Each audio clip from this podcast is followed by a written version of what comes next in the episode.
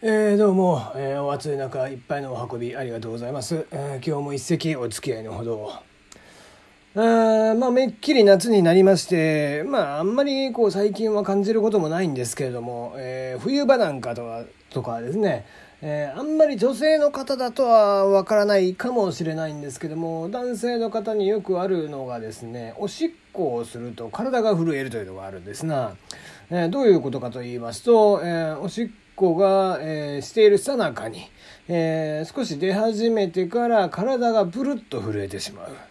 えー、この現象、えー、実は未だにきちんと解明がされていないということなんですが、えー、一般的に言われているのは、えー、おそらくこれが原因であろうと言われていましたのが、まあ、急激な温度低下、えー、発汗作用とかというの同じような形で、えーまあ、おしっこが出ることによって温度が下がってしまう、えー、その急激な温度変化によって起こってしまう震ええー、これをまあ厳密にはシバリングという言い方をするらしいんですけども、えー、そのシバリングによって震えているんではなかろうかっていうふうに思われていましたと。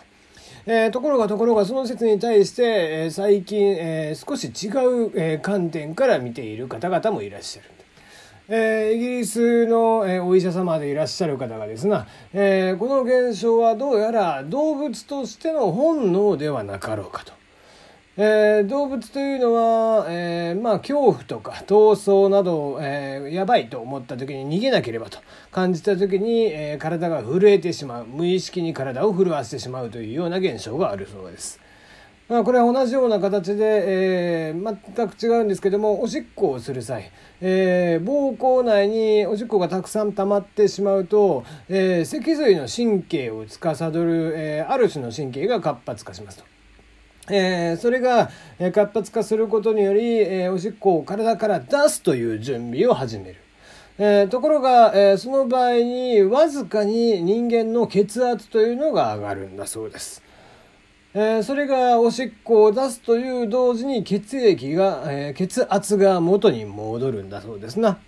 えそうすることにより、え一時的な、え上がっていた血圧が、えー、スッと下がってしまう。それによって、え、人間が、え、動物がですね、恐怖を感じた時のような、え、闘争、え、本能であったり、えーまあ、逃げるという反応、えー、戦うという反応から生じる、えー、無意識な体の震わせっていうのが発生してしまうんじゃないかという説が出ているそうです。うん、まあ意外にもこういった基本的な生理現象というのもえまだまだ研究が進んでいなかったりもするということで人間の体というのは非常に面白いもんだなと思っているところでございましたでは本日も始めていきましょう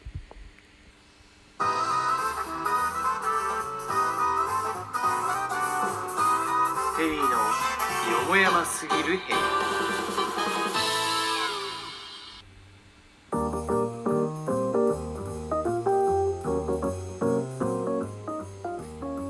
ラジオトークをお聞きの皆さんこんばんは。7月30日月曜日。時刻は22時33分をゾロ目を過ぎました。テリーのよもやますぎる部屋です。まあ22時22分だったら綺麗なゾロ目だったんですけどね、えー、いかがお過ごしでしょうか？テリーです。この番組は僕が個人的に気になっていることニュース話題などに対して好き勝手12分間一本勝負していこうという番組です。案内役はテリーでお届けをいたします。なおこの番組ではお便りや感想を募集しています。ツイッターで質問箱を用意しておりますので送ってください。ナナミュージックのリクエスト、えー、もしくは普通歌などもお待ちしています。いや月曜日が始まりまして、えー、最近またちょっとツイッターをですねちょこちょこと見るようにしているんですけども、まあ、今日ねあの気になったツイートがですね、えー、シャープさんがつぶやいたんですけども、まあ、この時期夏休みということでですね毎年やっている子ども電話相談室っていうのがあるわけですよ。まあ僕らが本当に小さい時からやっていて多分僕らが生まれる前からやってるんじゃないですかね。ラジオで、まあ、お偉い先生方に出ていただいてそのこ、えー、方々にですね子どもたちが、えー、電話で、えー、質問をすると。いうやつですね。えー、僕もですね、えー、小さい頃にこれに、えー、応募したことがありました。まあ、そのお話はちょっと後からするとして、えー、今日、その一番感動的だったというか、あ子供ってすごいなと思ったっていう、そのシャープさんがね、思われてたやつが、あの先生に質問で「世界は朝から始まったの?」という質問哲学的ですね 子供らしからぬというか、えー朝が先なのか夜が先なのかもしくは、えー夕方が先なのか、えー昼が先なのか、えーね人えー人間っていうのは、えー卵えー人間というのは赤ちゃんからなのかそれとも、えーね、大人からなのかまあ鶏が先か、えー卵が先かみたいな話はよくありますがまさかそれをね地球に置き換えて世界は朝から始まったのと。素晴らしく、えー哲学的であり子供らしい純粋な綺麗な質問だなと思ったところで見ておりました。はいえーそんな、えーこんなね純粋なことは違って僕はですねもう子供の時からあのこういうのがもうもともと大好きだったんですけどもずる賢かったのでね、えーいくつか質問してやりゃ、えー何個か1個ぐらい採用されるだろうと思って、えーある日ですね3つぐらい一気にこう質問を出した日があったんですな。で、えーあれですねあの、まあ、一時受付みたいな形で NHK さんが電話で受けてで多分放送作家さんとかが、えー見られてで、えーじゃあこの子に決めようって言って折り返し電話来るんですね。でそのまま待っててくださいみたいな形になるんですけどもまあある日その3つぐらい質問して折り返しが来たんです。でじゃああの今日君のが採用されましたんでちょっと待っててくださいねって言われるんですけどどの質問が採用されたかを教えてくれないんです。で僕そのねとっさに3つのうちどれなんだろうと思って結局まあなんか適当に1個やったのを覚えてますね。まあなんなんだったかななんかスイカに関するお話とかそんな質問とかそんなだった気がしますね。うんまあ、僕のこう、えー雑学系とかっていうのはですね基本的にこう小学校までに身についた知識がほとんど8割を占めているあの学問ではないですよあのいわゆる学校の勉強ではなくて雑学的なものであったり、えーそうですねくだらない知識であったりっていうところはもう8割ぐらいが小学生ぐらいの時に身についているものなので、えーまあ、そういう形で小さい頃から非常に好奇心が旺盛な子供だったわけですけども、えー反面さっきのことは違ってですねやっぱり純粋であまり純粋じゃなかったんでしょうね。なのでそういうこうちょっとずるいことを小ずるいことをしてしまってその結果かえって自分がテンパるというようなことが起こってしまったのを覚えています。はい、えー、しまったな。冒頭時間を取りすぎましたけども、えー今日の質、えー今日の質問じゃねえですね、えー今日の話題、えードコモハイタクシー配車の、えージャパンタクシーに22億円を出資ということで、えージャパンタクシーさんと資本業務提携契約を締結したと発表をしました。総額22億5000万円を出資同社株式を取得します。はい、えー、ドコモは先日発表になりました AI エージェントサービスマイダイズと、えージャパンタクシーの配車アプリ全国タクシー。こちらの連携をすることによって双方のサービス価値向上のために取り組みを進めてきました、えー今回の資本提携によりましてジャパンタクシーが全国展開をしている QR コード決済機能を搭載した広告タブレット。こちらの方にドコモの D 払いなど新たな決済手段を導入するということですね。うん。まあもともとですねこのドコモという会社はこう大手のですねタクシー会社さんとはズブズブなんですよ。ズブズブって言い方をしたら悪いですけどえっとまあちょっとですね例を挙げて言うと例えば自動販売機とか、えーあとそうですねタクシーなんかもそうですね、えータクシーなんかっていうのは、えーあまあいいやちょっと、えあとはヤマトさんとかですね、えーにえ法人向けの、えー携帯電話のモジュールっていうのを納品しています。これどういったところで使われるかっていうと例えばコカ・コーラの、えー在庫の確認。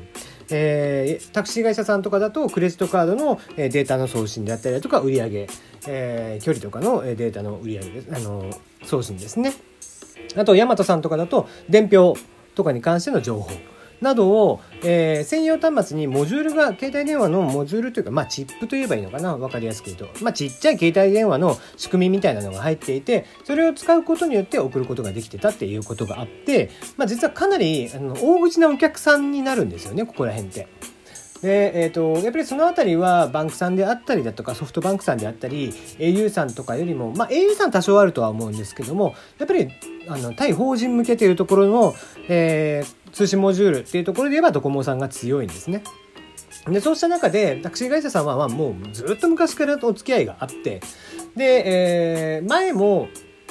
えー、とドコモの携帯払いが使えるようなあごめんなさい ID ですね。が使えるようになっていたんですが、まあえー、先日ドコモの携帯払いとかが全部一緒くたになって D 払いという、えー、支払い方法に変わりましてなおかつ、えー、その AI エージェントサービスとの提携などをしていたりあと、えー、ジャパンタクシーさんという形で、えー、全国のタクシー会社に、えー、このアプリを使ってもらうということでどんどんどんどん提携を進めていることから、えーまあ、より、えー、強固な関係性を築いた方がおそらく双方にとってメリットがあるでしょうということからですね、えー、作られたんではないかなと。まあ携帯でその支払いをしたいということはある程度いますので、えーと、例えばその決済機能を入れることによって、まあ、5%から10%ぐらいの、えー、そうですね。利用率アップっていうところにはちょっとつながるのかなと、まあ、そこまでいかないか、まあ、5%以下ですかね。5%以下ぐらい、えー、D 払いを使っての、えー、お客様っていうのが新たに獲得できるっていうことにはなるのかなと。で、えーと、こういった決済機能の拡充というのは基本的に、えーと、お客さんの取り合いはしないので、えー、あじゃあ使えるんであればということで使う方を望ん、えー、と期待しているっていうのかなというところには考えていますね。うん。はい、えー、じゃあもう一ついきましょうか。えー、iOS、Apple に続いて Google プレイの方でもようやくですけども仮想通貨マイニングアプリを禁止ということで、えー、仮想通貨をマイニング、まあ、発掘する作業ですね、えー、をするアプリというのが